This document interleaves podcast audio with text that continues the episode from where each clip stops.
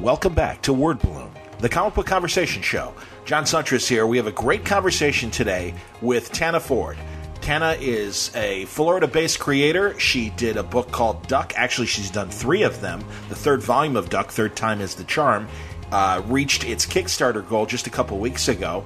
And she reached out to me and said, Hey, let's talk about diversity in comics. I'm like, all right, fine. She's a lesbian comic book creator. Uh, she also is going to be the lead artist on Silk, uh, issues two and three uh, coming up very soon from Marvel. Not the first issue, but the second two. And uh, we talk about those things. We talk about diversity in comics. Uh, we also talk about Star Trek and uh, have a really nice conversation. And it was a pleasure to meet her. She's been doing a lot of work with Sean Gordon Murphy, and in fact, uh, did Sean's. Um, apprenticeship uh, writing, or, or, I should say, art program. And we talk in detail about that. It was very interesting. So, really neat conversation with Tana Ford on today's Word Balloon. Word Balloon is brought to you by the League of Word Balloon listeners. Thank you very much for your support via Patreon. If you go to wordballoon.com, you can click on the Patreon ad right there. And uh, if you've got the extra money and feel like subscribing to Word Balloon, that's terrific. Word Balloon is free, it'll always be free, but if you want to help me out a little bit in uh, subscribing to Word Balloon, you can either go to the front page of wordballoon.com. There's also a tab that will lead you to my Patreon page at patreon.com, and there are videos there explaining what I'm trying to do. So, thank you for your support. And as I always say, the best way to support Word Balloon is just let a friend know that you like the show and you think they would like the show too. All right, with that said, let's uh, get to our conversation with Tana Ford. Uh, a very pleasant conversation, very funny. And in fact, uh, it starts off uh, as we were just saying hello on Skype, and she was telling me how she discovered Word Balloon, and it was from another Chicago comic book podcast. And that's how we start uh, the program. Here's Tana Ford on Word Balloon. I've been listening to Word Balloon and to used to visit the Around Comics podcast way back oh, yeah. day. And yeah. that's how I found out about Word Balloon. And so I've been listening to you talk about comics for years. Oh my god! No, thank you. That's really nice, no, and uh, that's cool that yeah, you found me through Around Comics. Were you on there? Were you on their show? Uh, no, I wasn't. I was only making comics in secret, and you know, finding an online nerd community. Um, so sure. So I like I I loved their podcast, and you would come in, and all of you guys. It's how I met, or how I started to know the work of Skottie Young and sure. Uh, you know, before I had ever Norton gone to a comic yeah. book convention, Chris did a whole thing about what you need to do to prepare to go to a oh, book convention. Yes, I remember that. Sure. and I was Funny. like, okay, snacks, comfortable shoes, got it. Okay, what else can I expect? It was awesome. That's terrific. That's really nice. I'm going to leave this in if it's okay. Yeah, be. If the guys hear it, they, they will love that. Um, every now and then, I don't see Chris as much as I used to, but yeah. I see Sal occasionally still. Yeah. And and uh, every now and then, Caters, only run into him at conventions because he's just totally like um, I know he's working at an ad agency and I know he's working I think he's working on his comedy yeah. as well so yeah. he's just you know kind of doing his thing and that's really the only time I ever see him in any yeah. comics related stuff is at cons. I think it changed for me when I think Tom moved to Massachusetts is that right? Oh yeah, that's right. Yep. And I'm from Massachusetts, and so I was like, uh, I was super excited about it. But he like hates all Boston sports teams, and so it was super bittersweet because he would just like have scathing things to say about the Patriots or the Red Sox or whatever. Uh, oh man! But yeah, so uh, anyway, I loved listening to you guys. It was really, well, it was wonderful. That's funny. I'm going to stick on sports for a, or just Boston on a second yeah. for a second because. Um, I worked uh, with a couple guys that used to work at God. Now I can't think of the classic rock station they worked at. ZLX, I bet. Maybe I'm not sure, but regardless, that, this is your Phoenix. What was it? Say it again. The Boston Phoenix. They is that another radio station? or they had it, a radio station, and they were a um, like a magazine. Yeah. Oh, it was a newspaper. Okay, because yeah, I remember. I remember Boston Phoenix as a print yep. entity. At least I thought so because. Yeah. Um, yeah, my years in sports radio and stuff. Yep. But no, I was going to say also, uh, I'm a huge Robert Parker fan. Nice. Spenser. Oh, I love Spenser. And yeah, like literally uh, Kurt Busiek and Rucka. Yeah. And yeah, like we all love. I mean, of course, Rucka. My God, he wrote his uh, thesis on Parker. Did he? I didn't know that. Oh yeah, that's yeah. Talk to him. Yeah, if you see if you see Greg at a show, you got to ask him about his uh, his uh, love for Parker. I will. That's fantastic. So, yeah. And there was all this drama this year about Don Orsillo getting uh, it's just it, Boston sports are so dramatic all the time. Oh yeah, well, you know, I mean, I honestly, I I think for, uh, Chicago can relate. Yeah, you know? yeah. So definitely, but no, it's really nice. It's nice to meet you, and and, and thank you for coming on. Um, and I, yeah, I appreciate you you you know saying, hey, let's let's talk about diversity in comics. Yeah, and I'm like, it. I'm like, yeah, all right. you know, yeah, all right. It's such a um, hot button thing. Like it's on. I don't know. I feel like it's it's at every show that you go to. There are always panels and discussions, and nobody really knows what's going on. You know. Well, and that's why. I mean, you. I mean, obviously, by your work itself, you identify yourself as a, as a lesbian comic creator. Yeah, I do. And Ducky was that your uh, uh, Kickstarter yep, that you just Duck? I got start in comics by doing a graphic novel about a pair of lesbian friends that go on a road trip, and like that's that was my introduction to the comic book world. And cool. yeah, it won a Queer Press grant in 2010 I went out to San Francisco. Uh, I sort of like, well, I listened to that podcast about what to expect. I'd never really been to a comic book convention. I decided so Chris educated you for your first show. I went literally across the country. Like you could go to Boston Comic Con, Tana. No, no, I'm going to go to San Francisco. That's awesome. Yeah. So I was really nervous and I went out and I was just welcomed with open arms by all these really fantastic gay comic book creators. These you know, big bears that make comics that they love and that they care about and it just it felt like home. That's excellent. No, that's terrific. And I have to be honest, I've I heard you on was it off panel? Was it that um, podcast? Yes. Okay, with Sean with Sean Gordon. Murphy. And uh, and I want and I want to talk go ahead, I'm sorry. And David. David. Yes, excuse me, David. And David's full name, the host. Uh, Harper, David Harper, I believe. David Harper, yeah. very cool. No, it was an interesting conversation, and um, I appreciate what you said about, you know, growing up and feeling alienated, and you know, I and forgive the presumption because obviously sexuality is different. Yep. And I can and I do appreciate that, but obviously, and I'm sure you would agree to a de- to a certain degree um, nerds obviously felt uh, uh, that same kind of yes, alienation. Yes, there's and, and so commonality yeah. here. Yeah, we have more in common than there are more things the same about us than there are that are different. You know, I would agree. Yeah, absolutely. And so I just think it's such a fascinating time to be making comics and to be in comics and to be loving comics. You know, as a reader, as a fan, there's so much cool stuff for us to read Absolutely. You know, and like, and it's exciting stuff and it's going to new places. You think about comics as um, this medium that's been around for 50, 60 years.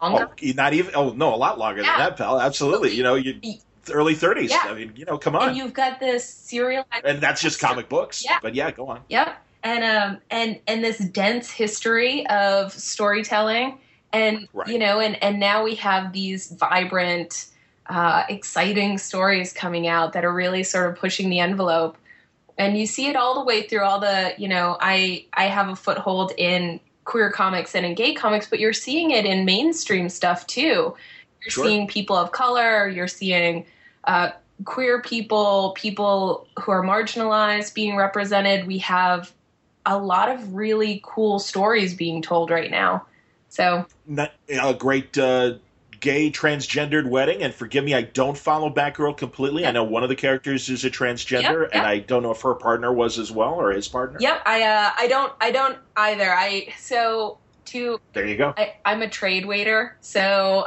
that a girl, sure. Maybe frowned upon in the industry, but like I love books, and so I want to be able to read complete stories. Uh, sure. So I'm behind on a lot of contemporary comics for that reason. But when they come out, I snap them up.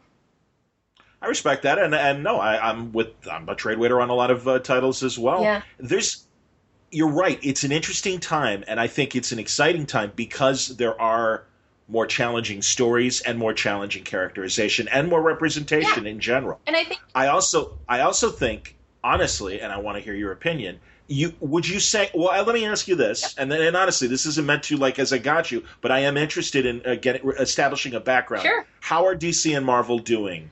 would you say, in terms of trying to be more diverse in character and as uh, you know a place for more uh, diverse creators? So there's um, I have friends that know way more about this than I do and are actually like keeping score on you know what how Mar- how well Marvel is doing, how well DC is doing, um, and just know every single gay character and uh, bisexual character, everything. What about, and I'm not that person, you know. Like okay.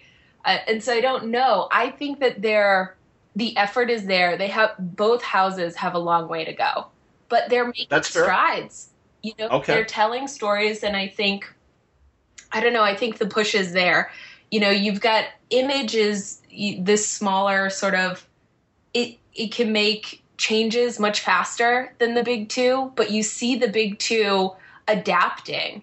Um, right. You know, and tapping in. Marvel has this great podcast called the Women of Marvel podcast. Yes. Mm-hmm. It's fantastic. And they they talk to people that make costumes. They talk or um, and do cosplaying. Um, mm-hmm. They talk to artists. They talk to writers.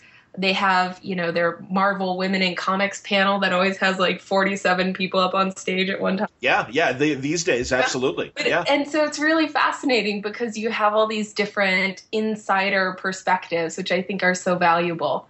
Um, but I think they're doing okay. There's there's room for them to grow, and, and you see that happening. But but I'm really encouraged by the things that I'm seeing.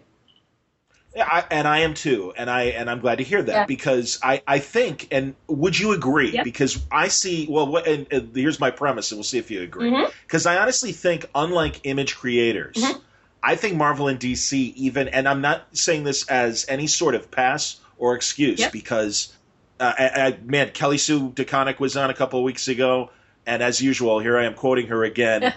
Everybody's doing great, but nobody gets to sit down. Yes, because that yeah, the job's not done, and I love that, and that's yep. you know that's how she thinks. That's why she's an awesome writer, yep. and, and she kills me every time yep. in the best way when she comes on. Yep. And I agree with all that. I also think that DC and Marvel have a unique problem when it comes to the comics market because, as we've pointed out retailers are the real customers. Yeah. Retailers are really subject to local community standards, and that sucks. Yeah. Because unfortunately, we're in still a very underdeveloped world or country yeah. in certain parts of the country. Yep. And that really, really sucks because you know, there are there have been examples of art comics that have nudity in them. Yep. Just naked people, no no sexual uh, acts going on and they've you know gotten a local store shut down you know because yeah. of community standards and with that in mind and, and it's unfortunate that we are you know just at the beginnings of really accepting I think any of the non-heterosexual lifestyles, yeah. and and you know, I I really think that it's unfortunate that you know that's a big risk for a big company, yeah. or I should say, more so for a retailer, and it, then it does spill back to the company then because it's like, all right, well then we know there are going to be these pockets of stores that absolutely aren't going to be able. I mean, maybe, and so know. from a, a, physical store standpoint, I see the dilemma. Um, I'm from Boston, and we have an embarrassment of riches when it comes to really great comic book stores. And yep. in all of the different stores that I would frequent in the different areas of the city, you have mainstream titles and stuff that's sort of all ages friendly at eye level and below. And then you have maybe stuff that has risque material or is, you know, are gay comics, queer comics, sure. you know, marginalized stuff, or even, you know, full nudity stuff uh, on higher shelves or in a back area, or, you know, they're still there, they're still being sold. Um, but I don't know how that would do in Podunk, wherever. Right. Uh, right. But then you also still, uh, people have the internet. You can order any of the material that you want online. Um, and so I wonder what effect online sales are having as far as getting material to the readers. But I think, again, I think the big two, because of their size, yeah. They really have to Yeah. kind of boil it down to a very mainstream, palatable. And I mean, good God, look what's happening in Captain America right now, yeah, and how yeah. uh, uh, you know a political agenda can skew it completely ridiculously. Doesn't that blow your mind? Like, no, it, sadly, it doesn't Ugh. because I've been paying attention this year. I mean, this is yeah, this is kind of what's going on right now. I mean, we saw it with the Hugo Awards. yep, yeah. And with the Calgary uh, Comics Art Festival and everything, I mean, this is this is really, really sad. Maybe I live in like a little happy pink bubble where you know, like so much of my community are progressive, mostly lesbian and gay people, but like I have straight family. I have brothers that I love and, you know, friends and, you know, but I live in this very sort of welcoming and I don't know, I'm very lucky in that way. I'm very privileged in that way. I live in a pretty safe place uh, in my life. Um, and so maybe maybe I just see things as a little bit in a maybe there's a naivety to the way that I see things. I don't know. But I want to believe that it's better than it is. But yeah, you're right. That blowback about Captain America, the the race relations in our country that we're seeing every single day. Yeah. You know, it's remarkable to me. Um, No, it's hey, it's embarrassing for me. I mean, I was Yeah. born the year that the civil rights, you know, uh, uh, law was was put into effect. The act was put into effect. Sixty four, yeah. and you know, I mean, and I remember as a four year old kid uh, the sixty eight riots in Chicago. Oh my God. Yeah, well, I mean, I was protected. I had my, my parents were, were Right. protecting me, but you just saw it. You saw it happening, Right. and yeah, it was really scary and confusing. Yep. Yeah. And yeah, you know what I mean. the thing that I um, that I'm thinking about most often in in regards to comics is whether or not, and this came up in the podcast that I did with David and Sean. I wonder to myself if we are policing our allies more than maybe we ought to. Like, I want. So for me, I experienced a time of like intellectual growth and um, in awareness building. I come from a very sort of conservative small town in Massachusetts. Um, it's very Irish and it's very white. And I go away to college, I go away, I go to Boston. Like, I go to an urban environment Sure. you know, and I'm dealing for the first time in my life with issues of race and class and gender, and I'm deconstructing things, and I'm doing it in this very uh, welcoming academic environment. And I'm not sure that a lot of comic book fans, and which I think is a beautiful fandom, I think we have a really committed, uh, diverse, you know, impassioned fandom. Yeah. It's one of Yeah, the best so. anywhere you know and I, I just i wonder if we're not being i would like for comics to be a safe space you know it's what i think about most often how do we make comics and like learning about things safer for allies for people that are kind of you know maybe they don't have the right language but their hearts are in the right place. And i don't know if i'm being naive Well, but I but and I and I absolutely agree with what you're saying and, and come from the same place. Yeah. But I know there are other people who are on the opposite end of the table that would use the same argument that they want comics to be a safe place. Yeah. Oh. And their definition of a safe place is to not have it be a political place. And to- have it be a, a, a not a sexually que- a, a, a, a place where sexual questions come up. Yeah, well, so you know what that makes me think of um, book burnings, the the comic book, the EC Comics book burnings, right? Like this was Mm-hmm. Right. when we had the Comics Code Authority. This was Right. this was people saying, "We know what's good for you. We know what you are allowed to read, what you should read." Right? Like this isn't a But it was about children. It, it, it was about children, though. That that was about children. And so is this do you think this is not about children?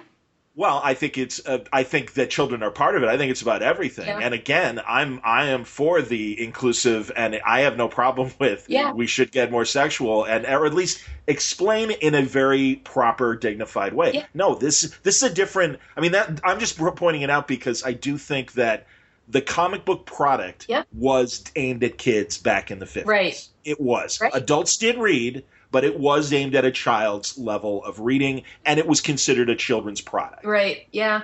So and it now and now it's not. Right. I mean, or I should say, we know it's not. Right. and we're accepting of the fact that there can be different levels, just like there are of any other medium. Right. Why should a comic book be restricted in the ways that novels and television and film aren't? Yeah, and going back to your earlier point with Marvel and DC, they have Yeah. these worlds that they've created that are friendly for kids. Like this is That's these right. are supposed to be books that are safe places for kids and That's right. you know, even if the Comics Code Authority is antiquated and sort of passe now, there's still those tendrils existing in the way that the main two are putting out comic books, right? Like sure. you guys had said something. This has stuck with me for years. It's so funny. There's no. I think maybe Tom said it. Somebody on Around Comics said there is no masturbation in the DCU. Yeah, because he was quoting Neil Gaiman. Neil Gaiman was told that about, yeah, I want to say either Sandman or Swamp Thing Yeah. or something. Yeah. I think it was Sandman. and they were like, "No, you can't have that. There's none of that Right. in this universe." And I was, and that kind of blew my mind just listening to you guys. And I was like, I never thought about that. Like there are there are people working in this industry for whom that is a rule. Like that is just a thing that you know is you don't go beyond this line. And I think maybe so now things are shifting, right? Like we have Right. so much influx of media. The movies are so successful. You know, you've got Adult Swim on TV, you know, like these Right. very risque cartoons, and everything seems to be blurring the line. How do Marvel and DC keep with the times and also, you know, Well, but not wait. cross that line? Still be I have- heroic symbols Yeah, but- for kids and, and adults. I don't know. Well, I'm not. I'm not watching Adventure Time and and uh, the Real Show. Yeah. Is it a Real Show? I don't know. All right, I forget the second one, but but Adult Swim is an adult product. Yep.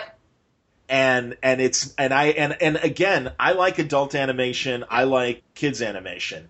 The difference again is that yeah, I mean Disney owns Marvel. Yeah. Yeah. You know, I'm sorry, Mickey Mouse and Donald Duck, and on Warner Brothers' side, Bugs Bunny and Daffy Duck. Yep. No, they're not gonna. You're not gonna see. You know, Yep. Daffy Duck's Yep. not gonna masturbate. it's not so, gonna happen. So we have, you know, so you've got the big house of Marvel, and then you've got Right. DC, and then you have all these little offshoots. You know, you've got Vertigo, and you've got all these imprints that are sort of the, they were described as like the HBO or the Showtime. You know, if if DC is cable, you know, that's Right. just like what you can watch at eight o'clock on, you know, the normal channels. Then if you Right. get HBO, you can watch, and that's your Vertigo. That's your Right. Right. sex and drugs and violence and all that. But it exists, you know, it's connected, but it exists in this other universe. Right. Uh, and everything in the main universe is its own sort of bubble thing, its own pink bubble. Right. They couldn't get Batman. They couldn't get to do Batman Vertigo stories. Yeah. I mean, that's like, you know, there were things like, you know, uh, David McKean and, Yep. and Grant Morrison doing Arkham Asylum and stuff. Yeah. Or even even Miller's Dark Knight. Yep. I should we should point out though, and, and it's fair to this is the question to ask Marvel. Yeah. Because now now again, it was DC that said there's no masturbation in the DC Mhm. universe. We know there is in Marvel because in Guardians of the Galaxy, uh, Star Lord pretty much admits it. Oh, When yeah. he, sa- when he says, God, "Thank God there's not a blue light in this Yeah. spaceship, we'd all be in trouble." Yeah. So, So a razor's edge, aren't they? Like they're walking Well, that line.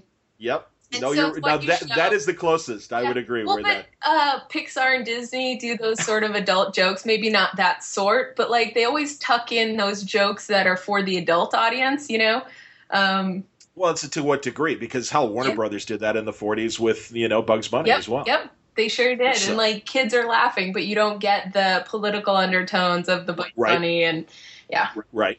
No, it's again. This is this is like you said. It's a fine line, and they have to walk it. And I do think that they are able to punch holes and kind of make steps forward. Yeah. God, Maggie. I mean, think about it. Maggie Sawyer. Do you know Maggie Sawyer in the Superman mythos? I do not know Maggie's. oh, now you see, because these are some of the mainstream characters. Yeah, that have been around for a long time. It's a John Byrne created character. She ran the special unit uh, for a Metropolis Police, yeah, and she was in the cartoon in the Superman Adventures, and uh, also became Kate Kane's or was just you know yeah. as they Oh, that's retconned. Maggie. That's the Maggie. That's Maggie. Oh, Yeah. then of course I know Maggie. I mean, There you go. Okay, excellent. Well, there you go. I mean, now there's a character that, like I said, who yeah, was around in the '80s. Uh, had Dan, and I forget Dan's last name. I want to say it was Turpin. Uh, an older cop that kind of had a crush on her. yeah. and didn't realize that Maggie was a lesbian. Yeah. And also they had this very adult relationship where she did really care about. Yep, yep. And wasn't going to return his affection, but didn't mean that yep. she didn't have this really strong emotional connection to him, oh, and, and vice versa. Find that stuff and read it. Oh yeah. That's fantastic. Yeah. Yeah, I, yeah. Well, and again, I mean, it's a shame that yes, I mean, and then we'll go through a, a few years where that storyline isn't touched. Right. The cool thing is, yeah, when when Kathy came back, when when they brought Batwoman back, yep. You know, they they made Maggie part of her life. Yep. Although I was disappointed too that you know they chose not to let her marry. I know. I and I think that there's so much behind the scenes political something going on there. You know yeah. that I feel like readers, as a reader, which is you know all that I am in that in that situation, is like you don't get this full story. Like there was some sort of I don't know political machinery behind why that didn't happen. It would have made it would have been perfect. It was the right time. It was a fascinating story. It went with the times, like the argument we were having as a country about whether or not to have, you know, sure. equal marriage. It was it was just a ripe creative ground.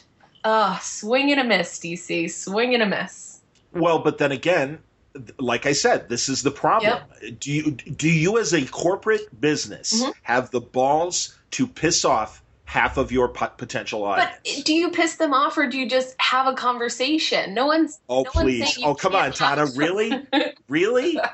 No, come on. As we said, there are these. Po- I mean, honestly, and I, and I want us to have a, a, truly. I I I'm not. I don't mean to shout you down. No, I'm please. not trying to. Devil's no, I, because I want you to disagree. Just as I've I want when when Kelly Sue and I disagree, or anybody that I talk to, we don't have to be in agreement. But no, I think there are absolutely entrenched communities that are like, I don't want this. Good God, uh, uh, Grant Morrison Superman mutters "goddamn," yeah. and it's a national incident. Yeah, well, I- and there are stores that stand, and unfortunately, there are so few stores that yeah, when when ten yeah. percent of them stand up and say, "We're not carrying this. We don't like it," uh, that hurts them in a corporate way, and it sucks. It's bullshit, but it's a it is a reality that everyone's going to have to contend with, and it's going to only be by inches no. that this stuff does change. Or as you pointed out on the off panel thing, and I agree with you because I have relatives in my family who are very much against exposing this kind of lifestyle. They're okay with people living their lives, but I don't just need it in, yeah. in front of me. Yeah. It's like, well, the good news is you're dying. Yes, you're generational You'll be turnover.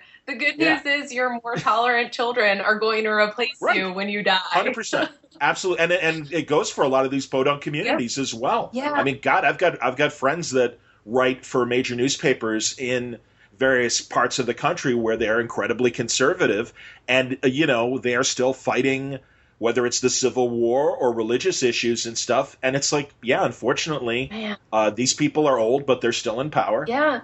And but it, the good news is they're really old and they're not going to be in power much longer. Yeah, this stuff it just kind of blows my mind, and I think that there is there must be some sort of willful naivety to the way that I interact with the world. Like I, you know, this stuff like um, religious stuff. You know, religious freedom. We argue for religious freedom. Well, not for all religions, just for Catholicism or you know, and it's such a right. slippery Absolutely. slope. There's such a razor's edge. You're not going to be marching and fighting for the rights of a mosque in downtown Podunk, USA. That's religious that's right. freedom, but you only You're want right. it for one religion.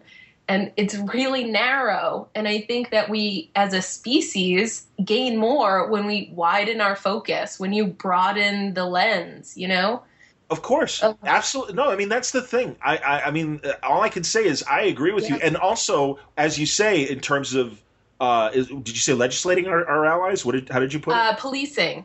Policing our our allies. allies. No, well, this is kind of that hand in hand thing Yeah. where, like, I was even like uh, on certain issues that have come up in the presidential campaign, Yeah. like the Black Lives Matter. It's like, Yeah. wow, do you really need to like disrupt this person to make your point? Yeah. But the answer is yes, we do, and here's why. Yep. And it's like, yeah, you're right, you do. Yeah. So it is this kind of um, right. You don't, you know, you don't want to be a jerk to your friends, but by the same uh, token, you do have to kind of keep everybody like it's like Kel- Kelly Sue said. Everyone's trying and everyone's trying hard. Nobody gets to sit down. Yeah, we're just So so that's why it's this it is this movement of inches and keep you know and making these companies wrestle with these questions. But but again, the other thing so you know, with comics right like if you want predominantly white patriarchal, you know, stories Heroes. about two-dimensional heroism or you know like stuff that is reminiscent of your boyhood or something. You have decades of material to read. Like there's no shortage of that material. This this stuff that is coming out now that is not that is such a thin sliver of the big picture of comics that it's hard for me to wrap my mind around these people who are pushing back against it. You know, no one is trying to take anything away from you. We're just trying to add other voices uh, to this exciting medium. And I don't understand. I, I really don't understand the pushback against it. Like, no one's No, I- taking anything from you. We're just Well, adding for- more stuff. And further, you don't have to even force them to reread Exactly. old stuff. There's plenty of that Yes. stuff still represented. Yes, contemporary current- comics are still Sure. by and Sure. large heterosexual, heteronormative, white. Like these are the same stories that you had, you know, 10 and 20 and 30 years ago, um, sort of represented now. So I just, I don't understand it. I don't get this, like, only one way, everyone else get out. And I think the majority of the fandom agrees with me. I think I that think the you're right. majority of the fandom is like, no shit, yes. Yeah. we Well, and that's and that's why that's why the other side, when they say we are being victimized, it's like no, no, not at all. Oh, go There's plenty of product, and there's plenty, and your your tastes are being catered to. yes. and I agree. All again, um, I I do like I said, I think that's just the challenge, and it's going to take very small Yeah. increments on DC and Marvel's side Yeah. to truly change. Yeah. And people can demand now and be very vocal about it. And all they all all you know the companies can do is slowly kind of you know try to push in these different directions. You got Becky Cloonan writing Punisher now. Yep. That's I, fantastic. I'm so excited for that book. I Sure. I will read anything that she puts her hand to, but oh man, Oh, yeah. I'm really excited to see that book. Well, yeah, and I was mad a couple years ago when she was going to write a Doom miniseries, and they took it away at the last Oh, minute. I did. And there, and and I don't, you know, no one really knew the details. And again, it could have been very simple corporate uh, things, but it just was like, oh, that sucks. Yeah. And it's like, come on, Becky's paid her dues. Yeah, this is I'm like, you know, Becky. Becky's ready to rock. Let's go. yeah, it's going to be exciting. I think that there's, I don't know, maybe because I'm from, as far as my comic book career, I'm from such a small, supportive, loving community of comic fans that I'm not like I don't. So I'm working on Silk right now. I'm working on some like I've only Yeah, done tell us some about Silk. I've only done some fill-in stuff um, for Marvel, and but I love it, and it's really a lot of fun. I have an eight-year-old niece.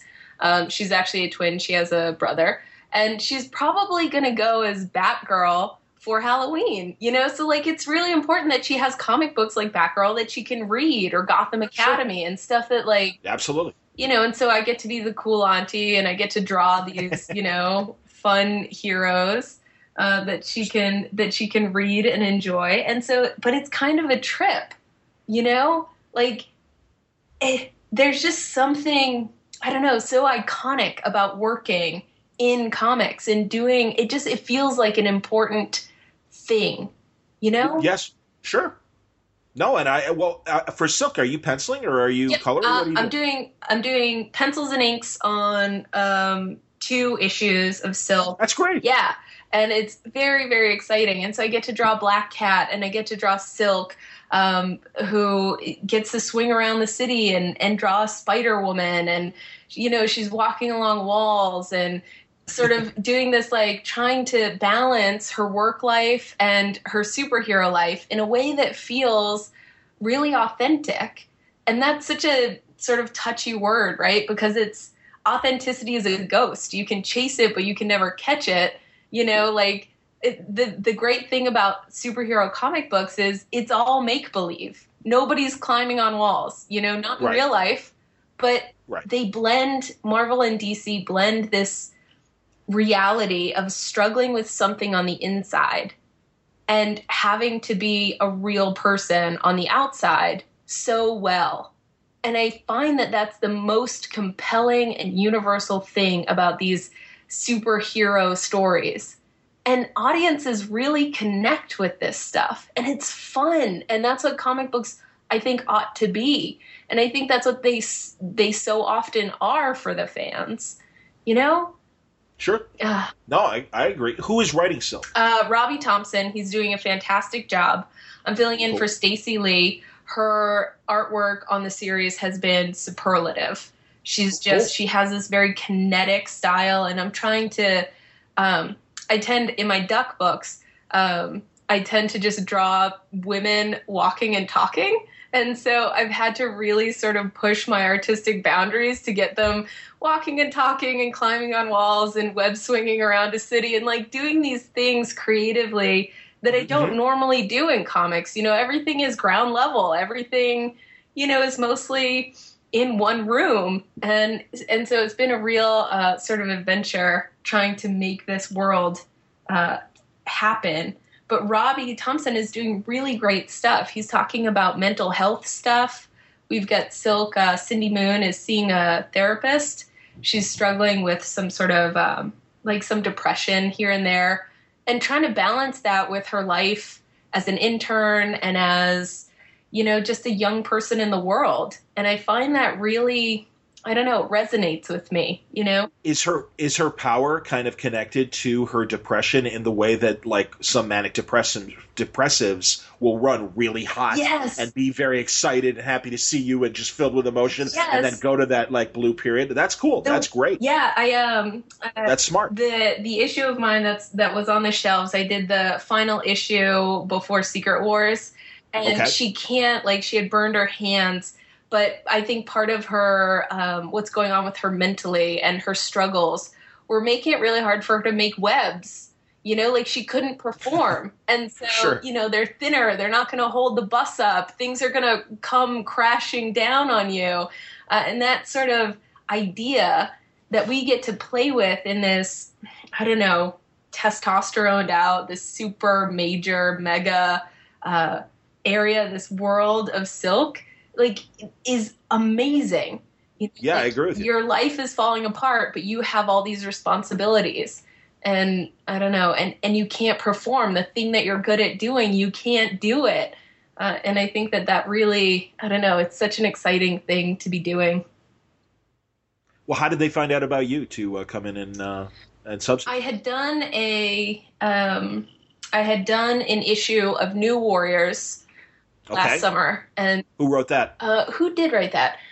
Oh God, you're gonna ask me, Chris Oh, no. Yost. Chris Yost. Oh, sure. Yeah, Oh, fantastic. yeah, and he was he was great, and so I Yeah, got Kyle and Yost, man, they know their X Men. Absolutely. Yep. Go on. Yep. And uh, he had a baby in the middle of the script. So, like, I had most of a script, and then he was going to do a rewrite. So, I'm drawing and I'm doing everything.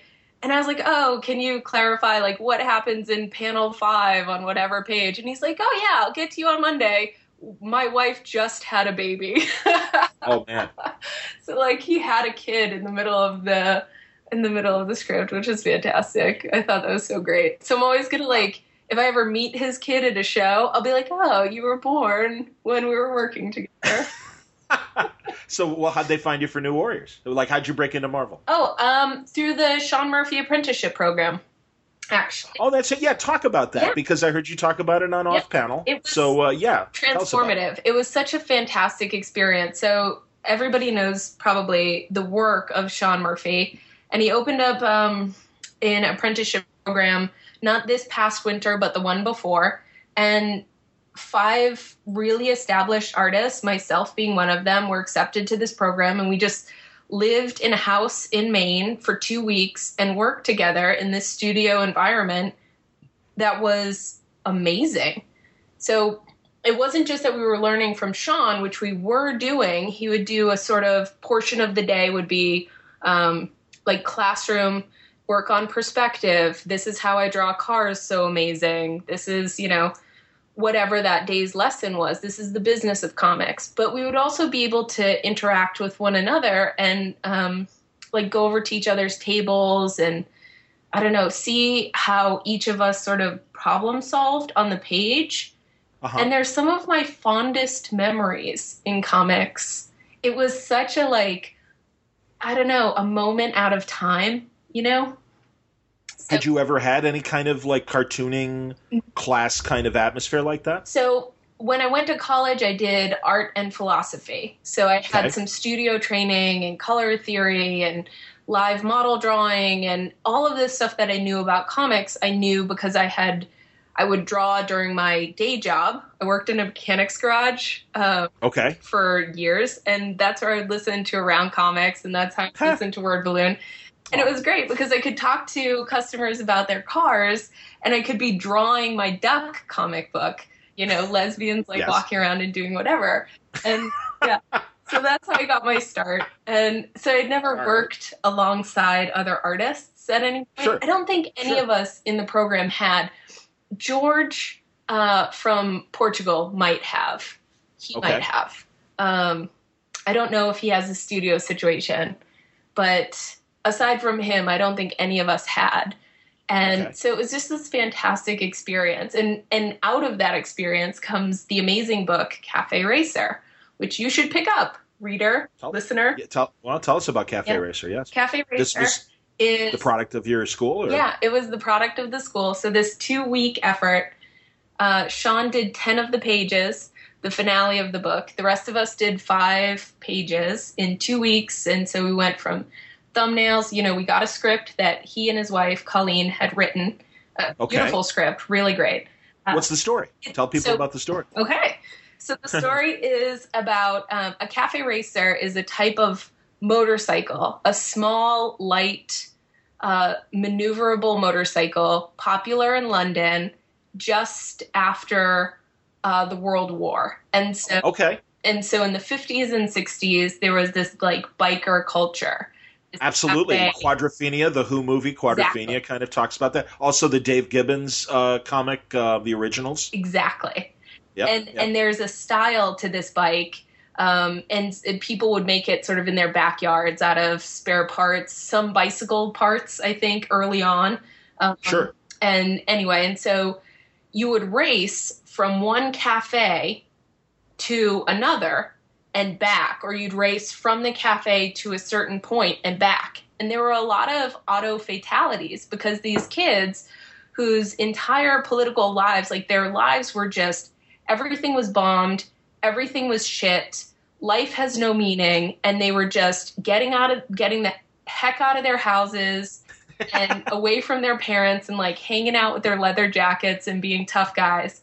Right. And, you know, and so like this this idea of life being not meaningless but like temporary, this existential angst was in this entire generation of Londoners. Absolutely. So that's the story. So the story is about a girl who is half Japanese uh, and half British uh, being the best racer. You know, it opens with oh, a race great. between her and this big like meathead. And uh, yeah, so she races. You know, you race to the cafe. You get a book of matches that have the you know cafe's logo on it or whatever to prove that you were there. And you race back. First one back wins. And so of course she's the first one back. And it's so funny. We had so many amazing conversations in the studio. Um, but so so the five of us are working on our own separate sections of the script. Okay. Sean and Colleen had cut it up into different parts, and we knew that Sean was going to do the end of it. Um, but like George got the opening, and I got a scene that happens in a mechanic's garage, and uh, Corinne did one that's sort of like the main character and the understudy go on a date. Uh, Clay did one that's very, um, I don't know, very, I want to say acrobatic. Like there's a lot of motorcycle jump down the stairs, motorcycle like skids around the corner, that kind of thing. Okay. And so it sort of played to all of our strengths. Um, and w- and at the end, we had this book. We have this amazing, like, cohesive story. Excellent. And so once that book came out, uh, it was it came out in time for New York City Comic Con, not this year, last year, maybe okay. the year before. I don't remember the timeline. Um, but I had a wedding or something, so I wasn't going to be at New York City Comic Con.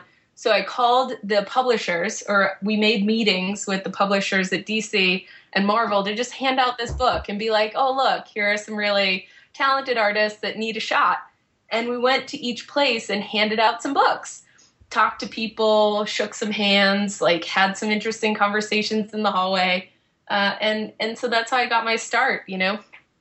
So. That's really cool. That and um, so is Cafe Racer. How do how do people buy it? Is it on Comixology? Is it You uh, can who go published to it? Essential Sequential, which is Okay. Jason Jason Schechter, uh, and he has the books for sale. And then you can also order them through me.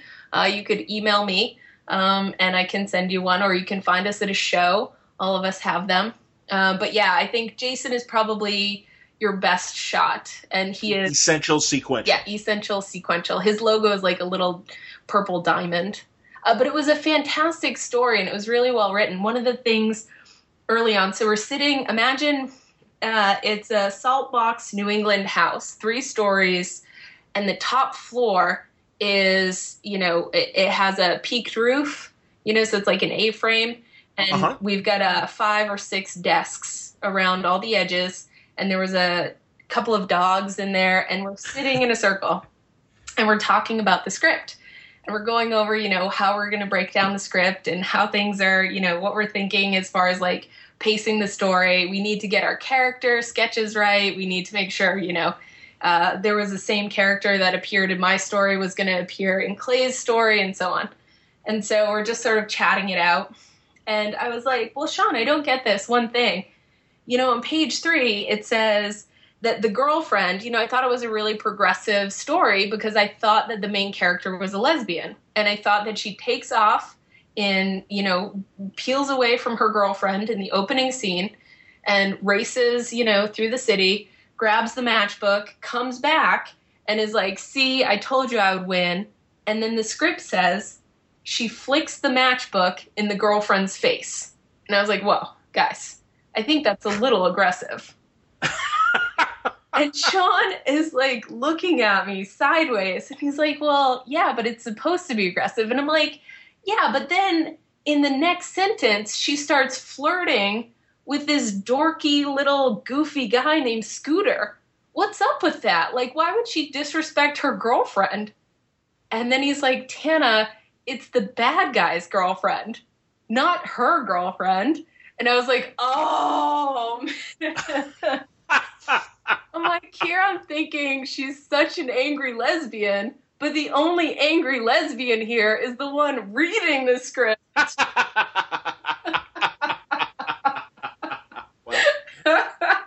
That's that's it. Boy, it's too. I was hoping you were going to tell me that you know all of a sudden Sean's like, oh yeah, you know she could be a lesbian. All right, let's do that. That's even better. Yeah, afterwards, they were like, oh, maybe we should have made her a lesbian. No, it doesn't really fit the story, but oh man. And I was like, yeah, this is, and so this is the way that we bring ourselves to the stories that we make. You always see things through your own lens, you know? Sure, absolutely. No, I can appreciate that. Very cool. That's that's fantastic. Yeah. That's really great. So you guys all. Uh, as well, just like thumbnailed it, like you discussed how to thumbnail it out. Mm-hmm. Oh, yeah. Not just your parts, but you guys, like as a group, really kind Yep. of mapped out the story. That's terrific. Yeah, it was it was such an enriching experience, and it you know like now I work. I've gotten some work um, with Marvel, with DC. I've done a little work with Vertigo. Um, I just had a successful Kickstarter for the third installment of Duck, so Yes. I'm working. Congratulations. on Thank that. I'm Yes, really I'm sorry. I couldn't. I'm sorry I couldn't help you with that. Oh, no worries. No worries, man. Uh, you you guys can still pick it up when it comes out next June. Okay, terrific. Very. I was going to ask. That's that's great. Yeah. So that's your third volume on. Yes, it's my third volume, and both of the other ones have, even if they haven't won awards. So the first one won the Queer Press Grant in 2010, and the second one, which came out last year, uh, was a finalist in the first ever graphic novel category of the Lambda Literary Awards, which is a gay and lesbian like umbrella of queer um, awards that have been going on for 26 years, uh, and they've awarded some uh, graphic novels in the past, like Alison Bechdel's graphic novels have won some things. She was a presenter, um, Okay. but there was never a category for it. And my book was one of the four finalists, and it was up against the fifth Beatle. Like I made that in a garage. Wow. yeah, and so it was this super like validating experience. I didn't win. Absolutely. Um, Yeah, Vivek uh, got some uh, high-powered art uh, on uh, on the fifth Beatle. Alex Robinson and, and Kyle it. Baker and everything. Oh so that's fantastic, killed Very it. nice. And the woman that won, uh, wonderful woman, Nicole Georges, won for her graphic memoir. it's called calling Dr. Laura, or I, I, think that's the title, but it might be like phoning Dr. Laura or something. Um, watercolory, very ethereal, beautiful book. Uh, but I'm out, I'm in there like punching way above my weight class. You know, like I'm looking at these two powerhouses. Houghton Mifflin put that book out. You know, I made this book yeah. in a garage by yeah. myself. so yeah, so the third book is now going to be coming out this next year. It's what I'm working on now. So very exciting stuff. So how is the Kickstarter experience? Was this your first Kickstarter? It was. Or? It was. I've supported okay. uh, half a dozen Kickstarters whenever my friends have them, or there are projects that I love, obviously. Um, but this was my first experience doing it, and it was. I mean, it was a learning experience. I'm sure. I've never done it's it's like a full second job, you know. Absolutely. There's so much to do and and so it was really sort of exhausting. It was 30 days of being on all the time. But it but it worked and I'll be able to make a book and I'll be able to make my book in full color and it's going to be as gorgeous and amazing as I can make it be and that's really exciting. That's wonderful. Yeah. That's congratulations. So and uh, and absolutely. So, who was your Kickstarter godfather or god or godmother in terms of uh, helping you? Uh, I want, hey man, uh, you know. I, I, don't hey, know. Woman. I don't know who was my godfather. What do you mean? Well, like in terms of did did you go to any creators for advice? You know, oh. man or woman, in terms of like how to do this, right? Yep. I uh, so I had talked to I think literally everybody that I knew that had ever kickstarted anything. Um, I went like Skottie Young helped me out. He did fantastic. Yeah, he did a daily sketch, um, one of his sketches of all my characters. That's going to be included as a print in the final package. Uh, Sean Murphy did the cover for the book, and it looks gorgeous. Um, i am addressing things in it like bisexuality. I made my main character uh, biphobic because I think it's going to be really important to talk about what why that's important, like why I don't know, I think it's such a nuanced s- subject and so the best way to address the things that I was seeing in my own lesbian community and the sort of like hateful speech that I was uh, listening to, I think is to address it directly. And so my main character is biphobic and she's going to have to face these things in this upcoming uh, version of the book, and and I think it's also going to be a lot of fun. And so I just reached out to everybody. I don't know that there's one godfather or godmother. Okay. Well, but yeah, but I'm just saying in terms of like executing a Kickstarter yeah. campaign. Yeah, I looked at literally everything I could. Absolute strangers, okay. oh, successful okay. comic book Kickstarters in the past, what other people had done, what I should do, and yeah, and just kind okay. of cobbled it together the best that I could and and tried to send it out into the world. So, yeah. That's cool. And when you say they're biphobic, in other words, yep. uh, they're they're fearful of bisexuals. Yep. Is that uh, so? Okay. For Duck, who is my main character, that's my main character's name. You have to remember that I invented these characters when I was much younger. So, like Duck seemed like a really appropriate name for a person. I like it.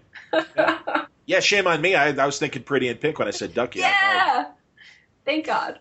Jon Cryer. so yeah, so in the second version, um, in the Lambda nominated uh, finalist version of the book, Duck okay. has a girlfriend that, or an ex girlfriend that brings her now boyfriend or dude that she's sleeping with to a lesbian club. Okay. And it feels to Duck like an invasion of safe space. Like, of all the places to go, you would bring that guy here Sure. That kind of, and so all of her friends, it's the conversation that she has with all of her friends, just sort of staring at what's happening on the dance floor uh, and feeling really affronted about that. Um, and I think it's going to be really important to have Duck check her biases. Um, I think in my how to address it in a in a brief way. I think that um, ex- having a conversation about the nuances and the validity of being a bisexual person. How it isn't the a bisexual person's responsibility to choose one side or another, that it isn't about a binary, that it's actually okay to like men and women and for different reasons. Uh, I think exploring that is going to be a really edifying and exciting thing. Uh, and so That's that's, what. I'm aiming. That's one of the things that I'm aiming to do with Duck. Third time is the charm. Wow, Yeah. that's really cool. That's excellent. Uh, yeah. So No, hey, you know, and again, this is great because as you, and I think in a very fair way, are saying, "Hey, DC and Marvel, up your game." Yeah. And uh, but but by but also I recognize the progress that you've made so far. Yeah. Yeah. But but the great thing is you're making the book that you want to read, Yes. or at least the the issues that you want to express, and that's terrific. And I think much as the right wing that it, it would like things to stay white bread and everything, by all means, make your books. Yeah. That's fine. Go ahead. And and the great thing is, while you you know, again, you we nudge along the big companies to do these Yeah. things. You guys have the power. You all, as creators, have the power to do the books that you want, and you're making them happen. yes. and that's wonderful because that's exactly what I said to, to Kelly Sue, and I and I and I truly mean that Yeah. with everybody. It's I again, this is why I feel a kinship to all of you, and I've said this a million times about my podcast. Yeah. I am making the the kind of audio program that I would like to hear that radio has told me, well, we can't do it. And here's a laundry list why. And it's like, all right, whatever. It, it, the good news is I can do this on my own Yes. and be very satisfied, and it's great. And I, you know, and I and I so I I'm sure it is incredibly exciting and also very rewarding when you are able to you know get it done and get it out there and and hand it to somebody that wants to buy it. Yes, yes, and at conventions especially, I'm always floored by the. It, there's our fandom is so wonderful. They're so committed, and they're they're just by and large such wonderful people. And the young kids, especially that come to my table, the young adult kids, not like young kids, but like young adult kids, high schoolers just after, who are maybe experiencing their own, I don't know, sexual awakenings and Absolutely. you know, and they're coming to That's the time. Yeah. Certainly. Yeah. and Comic Cons as you know, just a broad environment provide these nerdy outsider kids a place to feel like they belong. And then when they see my table, which I usually have a tongue in cheek sign, I don't know if I'm going to have to retire it uh, since sort of I'm getting more attention from the mainstream, but it says like something along the lines of caution, this table contains lesbians or something. Uh, and I usually You know, I was going to ask you because I don't want to be an asshole, but it's like you do want you want to let people know Exactly. what you do, but you also don't want to be like, yeah, exactly, lesbian served here. One year, uh, my friend Katie had uh, we had a bowl of mints. Like I think it's a nice thing to give out, like uh, you know, Sure. lifesaver, you know, those little mints. Uh, and so I usually have a bowl of them on my table. So anybody listening to this, come on by if you ever need a breath mint. I usually have them on my table. That's But that's always have- in need. They have a does, uh, sign, like I'll tape a sign to the bowl that says "Caution: uh, These mints will turn you into a lesbian" or something like that. you know? And most often it's straight dudes that come along like you know pushing their baby strollers and then they like crack up at the sign and they're like i already like ladies and then they eat the mint you know? Like, you and me both buddy? And like it's just so funny and every once in a while a kid that's of the age i don't know six seven whenever they first start to read and like their eye level with my table they can read it you know, and they're like, Dad, Dad, check this out, or Mom, Mom, look at that sign. Like, is it okay for me to be near this table? You know, and so I and I have some like um, family, not family friendly stuff. I have a travel log that I made about a trip I took to Greece. I have a history of the Boston Marathon comic book that I made, uh, and so those are always on my table as well. And then I have like my lesbian stuff where I'm like, this is 18 plus. It's not super graphic, but it's adult material. Uh, it's not for kids, and so uh, I usually have really awesome conversations with parents, and and then those high school kids who are straddling that line or trying to figure out their identities always come to my table, and we have some of the most amazing conversations. Uh. Yeah, and so I think we're really, I don't know, fortunate to have such a committed, awesome fan base. You know? No, absolutely. That's wonderful. So the travelogue is that like a comic Yeah. form travelogue? Yeah, it's called. Uh, I don't. I'm not very good at titles, but I called it "That Time I Turned 30 in Greece." So guess what it's about. but it's 50 cool. something pages in black and white, and um, yeah, and it's uh, let me see. It's available through Northwest Press. If you guys are interested in buying my comics digitally, a lot of them are limited uh, in real life. Like I don't have print Limited comics print, available, but you can buy Okay. all my stuff digitally through northwestpress.com. Oh, that's wonderful. Absolutely. No, I wanted to ask Yeah, you. so if uh, you guys, means. you know, want to read Duck, which please excuse the naive art style. I was very young when I made it.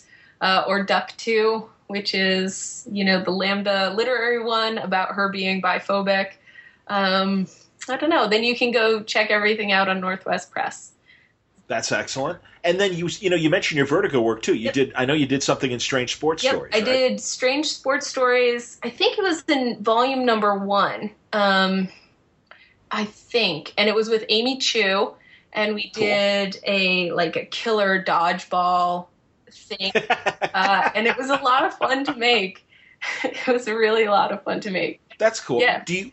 Uh, no, I mean honestly, are you like are you finding it difficult? I mean, did so did Sean make the connection for you at Marvel? How did you get into Vertigo? Same way, Yeah, obviously, so was Sean? I had um how did we do it? I I emailed over I I don't remember what order things happened. New Warriors was my first New Warriors number 9 was my Okay. very first like DC or Marvel? yeah, Marvel Big comic book ever. Yeah. And okay. the editor at the time on that was Sana Amanat, who is Sure. amazing and has been promoted as she should be, you know, and so is not really like I don't I don't know what she's doing now, but she's not like the editor of that book anymore. Uh, and so, but at the time she was, and so I emailed Sure. her and I said, I'm going to miss New York City Comic Con, but I'll be there like the two days after it wraps. So if it wraps on Sunday, I'll be there on a Tuesday. Would you like to get lunch? You know, like I would love for us to meet face to face. And she said, yeah, and invited the entire like Marvel office. And so Sean and I show up at Marvel, and a bunch of us just go out for Thai food in the middle of the day. Everyone's still super hungover and like sort of trying to get back into the work groove after New York City Comic Con. Oh yeah. And we just Oh, yeah. talk for two hours or an hour or whatever over lunch. And that was sort of, I don't know, how I got in at Marvel. Uh, not that I'm really in at Marvel. You know what I mean? Well, what is your like? Yeah, so you're you're filling in on Silk. What is your um like? You know, I don't know. Are you pitching? Are they they're aware of you, or are they do they come to you and say either for fill-in work or hey, we might have something for you in a few months? Yep. Um, I'm hoping for the we might have something for you in a few months. That would be excellent. Uh, but right now, it's just I'm filling in for Silk, and then I have to do Duck. So those are my Okay. two major things. Sure. Um, but if Marvel was like, "Oh, hey, we have this thing that we would love to have you on in June when your book is done," that would be awesome. Well, and you know, Silk obviously, like you said, we your most recent issue was the one before Secret Yes, it was the number seven, uh, which I think was the the end. It was yeah, because at the end I I draw two worlds almost smashing together, so I'm pretty sure that's the end, and it fades Okay. to white. So yeah, and then I think this new arc, I'm doing issues two and three on the new arc, um, picks up right where that left off. Okay. Oh, that's cool. And and they do and and so not only have you come in to fill in on an issue, but also they've got you filling in for two uh, successive issues. Yes, yes, That's great. It doubles my Marvel work. Look at that. Look at me go. Well, that's true, but also because this is um I, and and and the same goes with your your work in uh, in your strange sports stories. I think that the companies are trying very hard to be more inclusive. Yeah. I also think that the real challenge is yes, can someone make a 10 page story or even fill in on an issue? Yeah. The real question is how well do they do when they've got to, you know, hit deadlines, you know, in successive months? Yeah. And that's great. And I'm glad you're getting the opportunity to show that you can. yeah, and You know, because that's the real challenge. And I've just heard this horror story from women and uh, men artists who, you know, three weeks into a book, it's, yes, sorry, the script changed. You're going to have to redo those 10 pages. yeah, and uh, And you know, it's that kind of stupid shit that Yeah. happens all the time. That's the challenge of the of the job. Yeah. And while I can appreciate the frustration, and then I because really I want to hear your thought, but I I really feel like sometimes a lot of fans and even bloggers and podcasters be like, these people deserve a chance. And it's like, yes, of course they do. Yeah. But the trick of the job is not just to be able to do it for 20 pages, but to do it on a real run and do it on time. Yeah. And yes, you know, the John Cassaday's and the I don't know. I'm going to say Jill Thompson, although I don't know Jill to be an artist that's late. Yeah. But I mean, you know, I'll just throw a, a Yeah. woman in there to balance things out. That they might have the cachet because of their experience that they can miss a deadline. Yeah. Um, but when you're breaking in, no, nobody has that luxury, and I don't think that women or other, you know, people of other of other genders or se- or, or or sexual orientations are judged any differently Right. Than the white guys that are faced with this same Right. problem. Yeah, uh, Tina Fey in her book said, You're not in competition with the other women. She was talking in a chapter about, you know, women, how we should treat other women. Is this in Bossypants? Uh, yes, way? it is. And Please, go on. And she says, uh, We are not in competition with one another. Listen to me. When you're on SNL, you are in competition with literally every other comedian on that stage. And I was like, whoa, like I thought she was going to go with this whole like kumbaya thing. And instead she was like, you're not in competition with the other women. You're in competition with everyone. Your stuff needs to be the funniest. You need to Yep. be the hardest working. You need to show that you've got the chops to do the job. And I keep saying that all I need is a shot. You know, like I just need Sure. I just need you to put me in, coach, and I will show you what I can do. Uh, Sean and I talk about this a lot. One of the things that he said when we were in the apprenticeship was, and he sort of said it offhand. He's inking at his table, and he was like, There's no one more reliable in my career than me. And it was just an eye opening sentiment. And I was like, Yes, exactly. There's no one that is going to be more dependable than I am when it comes to what I like. I know that this is what I want to do with my life. And so I'm accountable. I'm on time. I'm hardworking. I do the job. You know, you may not like my art style. I'm not for everybody. Skottie Young isn't for everybody. Sean Murphy isn't for everybody. Sure. But like, I'm going to produce because this is what I want to do.